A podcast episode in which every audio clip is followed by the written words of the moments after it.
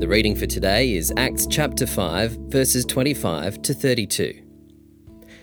Then someone came and said, Look, the men you put in jail are standing in the temple courts teaching the people. At that, the captain went with his officers and brought the apostles. They did not use force because they feared that the people would stone them.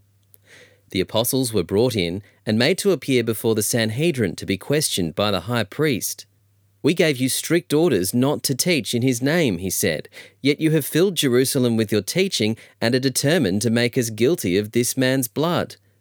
Peter and the other apostles replied, We must obey God rather than human beings. The God of our ancestors raised Jesus from the dead, whom you killed by hanging him on a cross. God exalted him to his own right hand as Prince and Saviour, that he might bring Israel to repentance and forgive their sins. We are witnesses of these things, and so is the Holy Spirit, whom God has given to those who obey him. The apostles have been found. They've been found doing something unbelievable, something unspeakable, something that was very dangerous. That is, according to the leaders of Israel. What were they doing? Teaching. Can you imagine the surprise of the council when they were found teaching? So the apostles were brought in before the Sanhedrin for a trial and questioning by the high priest. But it's not really a questioning here. The priest is just stating the facts as if he is threatened by these people. The teaching is filling Jerusalem. People's eyes are being opened to Jesus, and the Holy Spirit is at work with power. When they are accused of disobeying the council, the apostles don't double down and they don't make any apologies but say that they are obeying God. This also implies that the council, the experts of the law and teachers of it, are not. There would have been a great gasp or shock in the room. The Sanhedrin is being told off by a bunch of formerly fishermen and again being accused of killing Jesus. But the apostles keep teaching.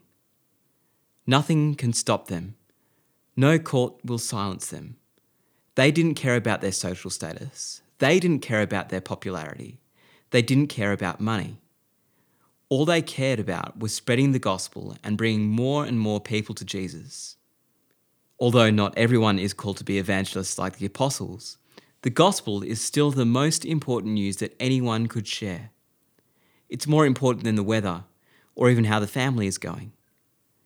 Nothing should stop us from sharing the gospel on our front lines because persecution is temporary, bullying is temporary, but Jesus brings life in eternity. Heavenly Father, thank you for the model and boldness of the apostles to keep on teaching in the face of persecution. Help us as we live in the world to treasure the gospel so much that we can't help but proclaim it where we are. Through Jesus' name. Amen.